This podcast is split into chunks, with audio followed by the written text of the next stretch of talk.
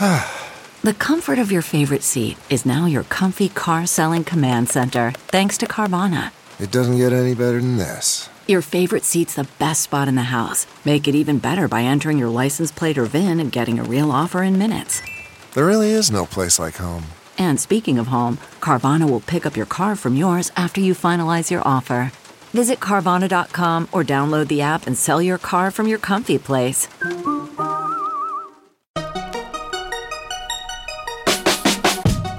Welcome to another weekend bonus episode of the Tech Meme Ride Home. I'm Brian McCullough. So as I said on Friday, my goal this week was I wanted to learn more about the whole EV space. Yes, there's Tesla, but we only ever talk about Tesla. And remember, I got turned on to the whole SPAC phenomenon because it turns out a lot of EV startups are going the SPAC route to get themselves publicly traded stocks that they hope will go all hockey stick like Tesla stock has. So I reached out to Martyn Lee of the EV News Daily podcast to help fill in the blanks for me. If you're into the whole EV space, check out the EV News Daily podcast. As I mentioned, it's a daily, just like this podcast is. But if you're into electric cars, self-driving cars, basically the modern automobile industry, Martyn has you covered absolutely comprehensively every day. My thanks to Martyn for this great chat. Martyn, we talked offline. You do a show that talks about everything EV, not just Tesla, but so I brought you on here, as we said offline, specifically to talk about things other than Tesla, the entire EV space. But we gotta at least set the table a little bit. So what's your? Because I don't know if you know, but I have the Tesla Daily guy on now and again. He's obviously a Tesla diehard. From your perspective of the overall EV space, what's happening with Tesla right now? Is it just they're finally hitting those economies of scale that were promised all along? Yeah, I think economies of scale is a big part. Thank you for having me on, by the way, Brian. No problem. It's so good to come on and talk to you and your fans about EVs from a perspective, maybe from a European perspective or more global. But you're absolutely right. Tesla has been on a rip lately because they've certainly hit their stride. I will say there's a little bit of a bubble around Tesla. So, haters are going to hate me in my mentions, but that's fine because I just think that so many of the fundamentals haven't changed and yet people are kind of jumping on board. Some will want to make a quick buck with trading it, but largely, you're absolutely right. They've hit their stride and they're driving an entire industry forward. And then that's what's interesting is the automobile industry, as big as it is just a tiny fraction. Like if you look at the market capitalizations of the big automakers, and admittedly Tesla is up there, whatever they are today, like 400 and something. Like 410, 412 billion. Right, we should have checked right before recording because God only knows on a day-to-day basis. It will have changed. It'll be double. But all the big car companies. But then you put them on a graph and you put them next to Amazon, Microsoft, Apple, and they're just a footnote. And so what's happening is the EV industry is becoming the tech industry, and at some point, there's going to be lots of winners. It's not going to be one winner. But Tesla are certainly capturing that part of the mix between tech and automaker, and they happen to make cars. But there's so much going on with the company that it does justify a bigger valuation. Well, and that's specifically what we're going to talk about is who these other winners could be. But again, as someone that maybe is not a Tesla diehard, from your perspective, is there anything that we should worry about? Is there anything on the horizons? Because I remember even a year, 2 years ago, there were things like the tax credits going away, maybe the Chinese market not maybe being a problem or things like that. Is there anything on the horizon that maybe would give you pause about Tesla right now? None whatsoever. Okay, that's an answer, Doug. There's just nothing about that. So, even if Elon were to leave the face, because Elon goes to Mars, so let's not be morbid and say that a horrible accident happened. Right. In 2022, Elon achieves his dream. He goes to Mars and we say goodbye to him forever. I still think the company, the tech, the IP, the management team, the brand, it would take a knock in the way that that Apple took a knock when we said goodbye to Steve, but ultimately is a bigger, stronger company all these years later. And so there's nothing about that I worry about. And even a couple of years ago, you're thinking, well, the other automakers could well catch up. And by the way, when they all put out press releases, they'll all, in the first sentence, they're all, this is fill-in-the-blank's plan to become the global leader in e-mobility. And from the off, it's a joke, because they've got to really go some to beat Tesla. They're not going to disappear. There's also the doomsayers that are like, oh, all the existing automakers are going to disappear. They won't. They'll find new ways of doing business. But Tesla, for so many reasons, are just leading the way. And even the head of VW, as in the group, not the brand, but Herbert Diess, arrived in 2015, boss in 2018. He has gone on the record and said, Elon can take risks that we can't with 300,000 employees, and he's leading. He's not a fanboy so much, but he's saying Elon's leading and we're fast followers. And so they, like VW, know their place. But it's a beast of a company to turn around.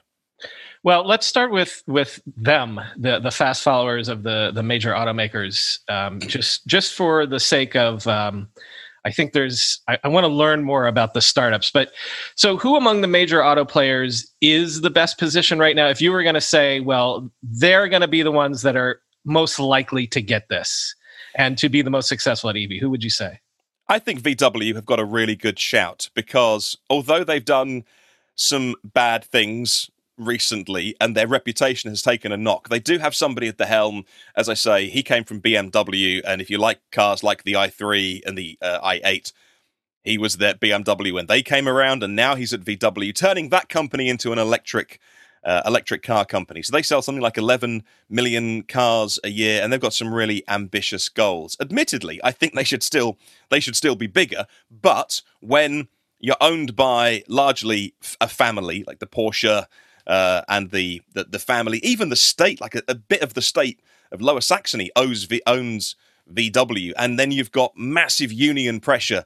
What they're doing, I think, is as good as they can do. Now, the first VW ID3s were made last November, so we're heading towards those cars sitting in a big car park for the last year. And why aren't they in customers' hands? Well, they'll say that they always wanted to be on the road in summer 2020. The truth is the software wasn't finished, and the whole thing's been a real mess, and people will be under massive pressure. It's a company, anyway, that has a culture of just driving people, really hard. It's ultimately what probably led to Dieselgate in terms of so much pressure. But the software's been the letdown with the ID3. It's the first car not coming to North America. It's the Golf that's not a Golf. It's the size and shape and price of a Golf, but don't call it a Golf. It's the ID3. But this sits on a platform, and this platform will be used across the group. Other companies like Ford are licensing this platform. It's called the MEB platform, and there'll be tens of millions of cars on the road using this platform, but it's not got off to a great start because it's not ready. Now, if customers want to take delivery of their ID3s in Europe, they can, and they'll be called, I think they're being called first movers, which is a way of sugaring it somewhat. In other words, you get your car now, but it's not quite ready. Look, the things that aren't, I'm being slightly cheeky, the things that aren't finished, I think like the head-up display and stuff, none of this is a deal breaker. And then if you want the software complete version, you can wait till next year. But look, how is that different to Autopilot and Tesla, which is still labeled as beta, but Tesla as a startup have fostered this kind of reputation of, it's fine for them to do it, and yet I'm saying not VW, and so I'm being the hypocrite. Actually, Tesla put stuff out there that isn't ready, isn't finished, and they get praised for it. But at the same time, they're putting stuff out there at greater volume. Like, educate me about that. Like, I'm looking at numbers that I saw right before talking to you that, like, Tesla's delivering, 70,000 cars in the US right now, while, the Bolt is doing 8,000 a year, the Leaf is doing 3,000 a year. So, none of the legacy automakers are doing anywhere near the EV volume that Tesla is, right? I mean, it's just embarrassing. They did 180,000 deliveries in the first half of the year. They may well hit. They'll get towards 500,000 cars, even with COVID and 7 weeks of shutdown in California, because by that time, Shanghai was back up and running for them. And so they were still producing cars. But next year, they're going to have, with a full year of operation, they're going to have Shanghai making all those Model 3s. They got that factory done a year to the day. 6th of Jan 2019, Elon was there for the groundbreaking ceremony and the pictures. A year to the day later, customers were driving their Model 3s. And the Model Y factory, which kind of goes unreported now because it's not sexy anymore, but huge construction work in Shanghai for Model Y, for batteries. So 300,000 cars from there. And over here in Europe, you're going to have Giga Berlin making cars by the end of the year, but customer cars by next year. So Tesla can do between 1.3 and 1.5 million vehicles by the end of next year. Layer in Texas with the Austin Gigafactory and Cybertruck, which has anything from 500,000 upwards of pre-orders, although only $100, but it still counts. And they're just unstoppable right now. The numbers are huge, and no one else is doing even five figures. No one's even close. Okay. So although I can say, look, I think VW have got the right idea. The Chinese company, so Tesla were the biggest EV company in the world last year. The companies behind them, like BYD, very famous for buses and commercial vehicles, and BAIC, and some big Chinese startups as well, which have got grand plans. No, in terms of numbers, no one's coming close. What about the tech? Because, again, I was just reading before talking to you, like an analyst says that there are some people like the Audis, the Porsches of the world, where the vehicles might be superior to Tesla in a lot of ways, except in one very important piece of tech, which is the range. Is that still holding true? I think range is king. I think there's a couple of things happening here. Range is king in people's minds, but it's not. My EV does 200 miles. Like, I've got a small city car that I drive because when am I going to do 200 miles? Like, we just do chores. And if we do a long road trip, it's not onerous to stop for 30 minutes and charge up. But the perception from people coming from combustion cars is they need, 1,000 miles whilst towing a horse box and having 8 kids in the back and, not stopping for 12 hours. That's the perception. And so what Elon's done cleverly, he tweeted recently about what he thinks the new minimum range is. And he was saying, I don't think you can sell an EV with 300 miles because they were dropping the base Model Y. And so we're not going to make that one anymore because it's not going to go far enough. So we think 300 miles is the base. Conveniently, no one else is really making an EV that goes that far. So again, an efficiency advantage from which another box they get ticked there with Tesla. But they have got competition coming, right? Which let's get to that. And frankly, I'm just gonna, this is educate Brian time. So I've got a list of some of the others here: Rivian, Fisker, Faraday. But just tell me first, in your opinion, who should I know about other than Tesla in terms of a startup first? Lucid, every day of the week. The team there, not to bang on about Tesla, but the cohort there, largely, there's a lot of people that came from Tesla, including their CTO and CEO, who was the guy behind the Model S program back at Tesla. So they've got good people, great tech. They've gone really big on efficiency. So look out for the Lucid Air, 517 miles range. Right, now, we were just talking about range anxiety, but they're 500 miles. Like they would be the first to get break that barrier, right? Yeah, completely. And they're doing it with efficiency. So, okay, so low-slung sedan, but also they've worked so hard on reducing things like the motor size, the weight. The battery is only 13 kilowatt hours, 113 kilowatt hour usable pack, which is only slightly bigger than a Model S, which is 100 miles plus less. And so Lucid's efficiency looks like it's going to be great. Not a cheap car starting at 60, but going over 100K for that. We'll find out more on the 9th of September when they do the reveal of that car. But I really, really rate Lucid for going about their business quietly, diligently, and making a great EV. Look, it's a high-end luxury EV, but have them on your radar. In 2023, just 10 vulnerabilities accounted for over half of the incidents responded to by our sponsors today, Arctic Wolf Incident Response. Wouldn't you love to know how to take these vulnerabilities off the table and make life more difficult for cybercriminals? That's just one of the essential insights you'll find inside the Arctic Wolf Labs 2024 Threats Report, authored by their elite team of security researchers, data scientists, and security development engineers, and backed by the data gained from trillions of weekly observations within thousands of unique environments. This report offers expert analysis into attack types, root causes, top vulnerabilities, TTPs, and more. Discover the attack vectors behind nearly half of all successful cybercrimes, why ransom demands climbed 20% from 2023, and find out why 2024 will be an especially volatile year for cybersecurity. Learn more and get your copy now at arcticwolf.com/tech meme. That's arcticwolf.com/tech meme. How do you make a password that's strong enough so no one will guess it and it's impossible for you to forget, and do it for 100 different sites, and make it so everyone in your company can do the same without ever needing to reset them?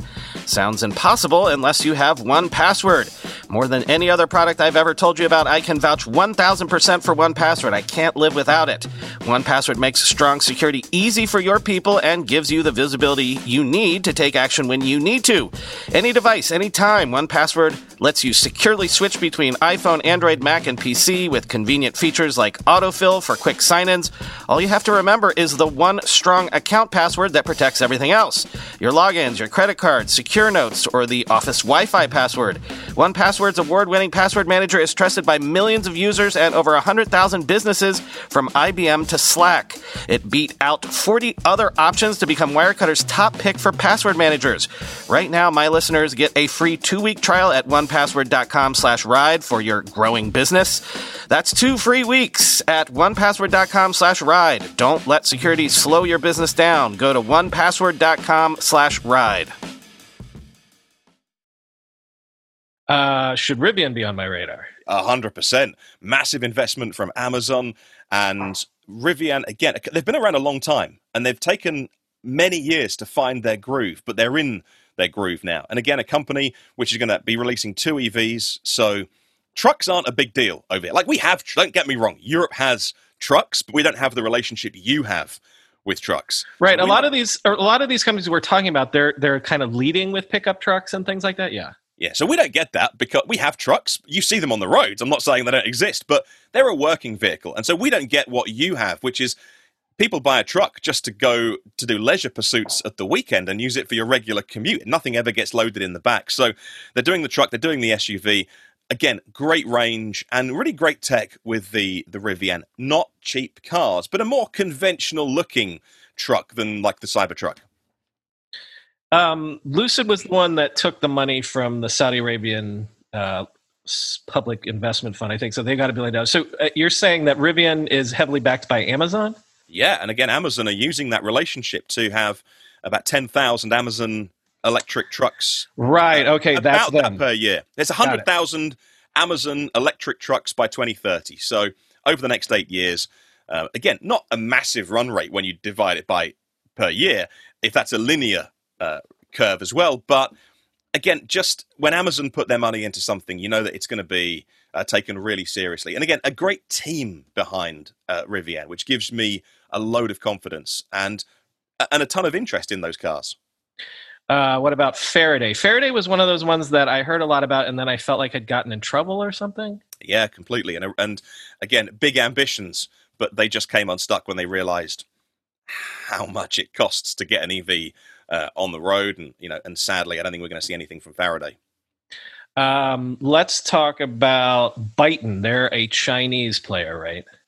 Yeah, completely. And they're one of the Chinese players. Byton, again, have had their struggles, but recent news, they could be getting some more investment and things could be looking up there with Byton.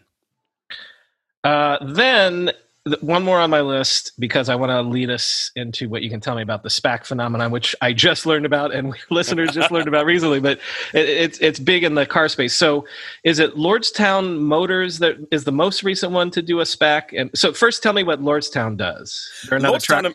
Yeah, they're making trucks to be used as trucks, though. So they're making the Endurance, and that is meant to be a truck that is out there and earning its keep. And again, they're one of the companies that hopefully have the funding now to bring that car to market. But it's fantastically expensive to bring an electric car to market. And so, as you say, they've increasingly found this way to try and achieve that. And so I neither of us have backgrounds in finance or Wall Street, but for whatever reason, SPACs suddenly seem to be the method of choice for these companies to raise this capital. Like, everyone forgets what an IPO is. It's not just for the founders to get rich. It's to raise capital for a young company in theory. Yeah. And so do you have any sense of, is it just everyone's like, wow, look at what Tesla's stock price has done. If we can just get a publicly traded stock, like we'll have a lot of arrows in our quiver, I guess. Yeah, there is an element of that. So, one example of that would be Fisker. So they are taking this route to market. So for anyone listening or watching, so very simply, you can do an IPO with this SPAC, and you can have investors that don't know what they're investing in, but you have the body that is then, the money is placed in a trust, and then they've got 2 or 3 years, and it's time limited, to go out and do a deal and find a company to merge with. And so that's the background that's happening here. So that happened with Fisker, for instance. They've got a great SUV. It looks great. It's called The Ocean. And Henrik Fisker is a great designer. And I think what they've done with the design of it is really good. But then to use an example of that, so in their documents, they said, well, we want to use the VW MEB platform like Ford are doing. So we'll use that platform. So we haven't got to worry about steering racks and, you know, how the car, we're just going to put the body on top and make it look like a Fisker. And the market was like, well, that's great. And then when they had to file their SEC documents, and VW were like, I don't think you are. And they had to file the documents to go, we're not, but we're really hopeful that VW will carry on talking to us. And if not, we'll find somebody else.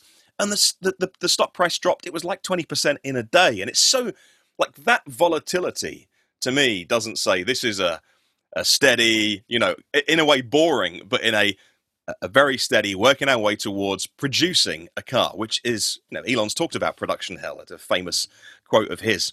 It's so hard to do this. So you're right. There is a little bit of jumping on a bandwagon element about this. When we talk about, this is sort of coming back to Tesla's lead. When we talk about anybody, a Fisker, a Rivian, whoever, coming to market in a big way, are we talking about next year? Are we talking about 2022? Like, again, all of these things that we've seen, all these growing pains that we've seen Tesla go through over the last 5 years, that's still in store for all these guys, right? And it's so frustrating for me because for years I've been banging on about electric cars, and now we have so much heat around them. Now, I'm like, slow down a bit, because it's not this easy to simply go, well, here's a render of a car and we're going to make loads of them and we've raised a ton of money. It's really hard. And actually, if you take VW, for instance, the ID.3 is the first one. That's the Golf-shaped. The ID.4 is the next one. That's, if you want, a Tesla Model Y competitor. That's the one coming to the US first. But the numbers aren't going to be there. So VW of North America wants a load of the ID.4s to sell, and they could be a very popular car, starting at just over $30,000. Of course, VW are still eligible for the $7,500 federal tax credit, which has expired now for Tesla and with the Chevy Bolt. And so they get those advantages, but they just won't get any of those in numbers coming to North America. They'll be made in Germany. They're being made in Anting in China. But the Chattanooga plant in the US won't start making them till 2022. So you're right, they are still 1 or 2 years away. And the same happens for the Toyota RAV4, for instance, the Prime. It's a plug-in hybrid, very, very popular. Dealers have got waiting lists. Toyota just don't want to make many of them. And so there's demand. There's a huge demand for electric cars, but a lot of these car makers aren't making enough of them. Right. So what you're telling me is if I was in the market for an EV and I wanted to choose between 4 or 5 different options, it's not until 2022 or 2023 that I'll really realistically have that as an option.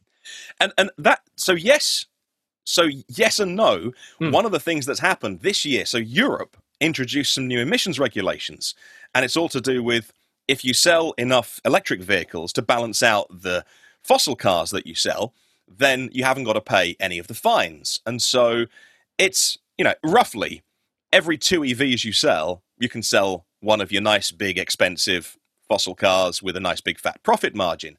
And so, that tapers down quite quickly. So for this year, a lot of the EV makers have sent all their cars to Europe because if they don't sell enough EVs, they're going to face really big fines for selling too many fossil cars. Now, COVID might have changed that because all car sales are down, but still. So yes, when that starts to taper down, all of a sudden, miraculously, you'll find cars available in the US. with all of these, again, maybe not here yet, but all of these cars coming to market, what's the state of the charging networks? Is it still just a chaos of all sorts of different proprietary things? Still too much. And you've got it good, right? Because you've mainly got Electrify America, Electrify Canada. These are the networks funded with the "you did a very bad thing, VW" money. And so $2 billion invested in a charging network of 50 and 150 and 350 kilowatt DC fast chargers across North America. And so largely you've got that and some other big networks. Over here, the market's a little more established, but that means there's more of a land grab. And if I want to drive across Europe with my EV, I've got to have a wallet full of RFID cards with apps. Some of them I've got to then open my email to confirm my email address, and I just want to plug my car in. Now, that's changing, and it's changing with a technology called plug and charge, and that uniquely identifies your car, like the new Porsche Taycan does this with the new chargers as well. So it's basically a Tesla supercharger for everybody else. So the cars are equipped with it, the chargers are equipped with it.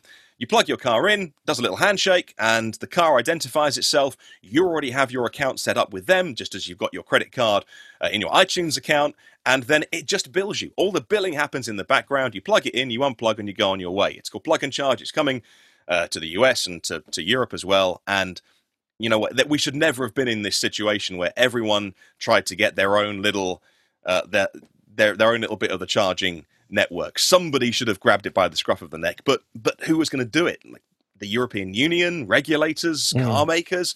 No one did it. And so now we're left with this mishmash, this patchwork of chargers. They will all get joined up, and they'll all get smart, and they will all get connected, but that's going to take a little while. Man, that sunset is gorgeous. Grill, patio, sunset. Hard to get better than that. Unless you're browsing Carvana's inventory while you soak it all in. Oh, burger time. So sit back, get comfortable. Carvana's got thousands of cars under $20,000 just waiting for you. I could stay here forever. Carvana, where car buying meets comfort meets convenience. Download the app or visit Carvana.com today. Last thing, you mentioned this right before we started recording, and it's something that I don't know if we've covered on here before, but we covered something similar, which this growing sense that you can have a piece of hardware and you might not necessarily own it. The most recent examples are the old original Sonos speakers that are now bricked. Not bricked, you can still use them, but they won't get updated. There was recently the stories that you can't load every program in the world on your Mac. There's certain things that the Apple won't. So the question is, if I buy a piece of hardware, do I actually own it? And I feel like maybe I've done a story like this with cars, but now that software is eating the auto industry, tell me about this idea of if you buy a $60,000 vehicle, you're really only owner of it so long as they deign to allow you to operate it. This is such a massive topic that doesn't get talked about enough. And this is the juxtaposition of tech and cars and over-the-air updates and 4 and 5G connected cars. And so tell me, like, what's the current... So I'm fully in the Apple ecosystem, right? I've given up. I was iPhone 2, and then that was it. And I've now absolved any responsibility for worrying about my tech. Apple now does it. But for a couple of years ago, I'm like, you know what? I'm going to rebel. I'm going Android. And I bought a nice Android phone and had it for a week and was like, you know what? I spent so much money on apps. I'm just going back to Apple. So I'm in that ecosystem. Not begrudgingly, but I'm in that system. But I know people do muck about with Apple stuff. Like, what's the situation with jailbreaking? Is that community and the phone makers, are they in a sort of standoff, as we know it happens, people jailbreak their Apple phone, but it sort of is it like accepted in the tech community? It's really, really, it's not underground, it's in the background. Early on in iPhones, jailbreaking was a bigger thing, but not only are Apple just so proactive about, as soon as it's news when someone comes up with a new jailbreaking scheme that actually works, but then it'll only work for about 3 weeks. And so it's like, there are people that do it. I know people that do it. And there's that app store, is it Cydia or something like that, that people like, but It's just no one, I mean, I would say the percentages are less than 1% of people that jailbreak iPhones, even among, you know, super nerdy people. So Okay. So it's not really like a dumb thing. But no. So there's a case with Tesla recently where they've got some hardware, the motors inside your Model 3 are a bit better than you need. And they said, look, we'll make your cars better for $2,000. Now, there's a third-party company that came along either with a dongle or they've done something smart. There's like 300 million lines of code in an EV, but they've done something smart where they'll do that upgrade for you for $1,000. And so people did it. And Tesla found that bug and they squashed it. And so this company's told the people who have purchased it, don't do the over-the-air update because in a game of cat and mouse, we've worked out how to get around Tesla's update. And I think a handful of people did do their over-the-air update with Tesla, and now there's a big warning on the screen that won't go away.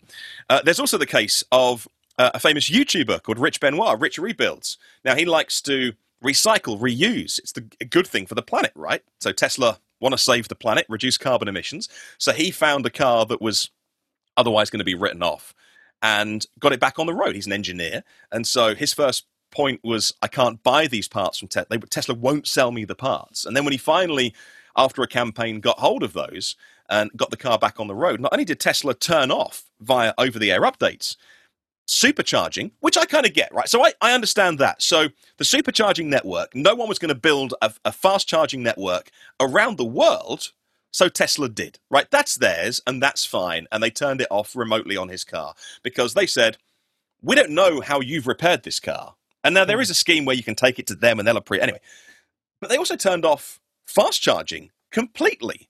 So are they allowed to do that? Well, I'm waiting for a landmark law case where someone says, look, I've bought this phone. Right. So if I want to take the back off, muck about with it, put a bigger battery in, Apple aren't going to then say, we're turning off the charging ability or... Hey, wait.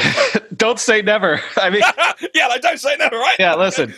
So that's where we are. But on the other hand, so Tesla obviously are aiming for robo-taxis. Like, they want to go for fully autonomous. So, you know, level 4, there's 5 levels of agreed autonomy, 0 to 5. Level 4, let alone 5, is there is no steering wheel or pedals in the car.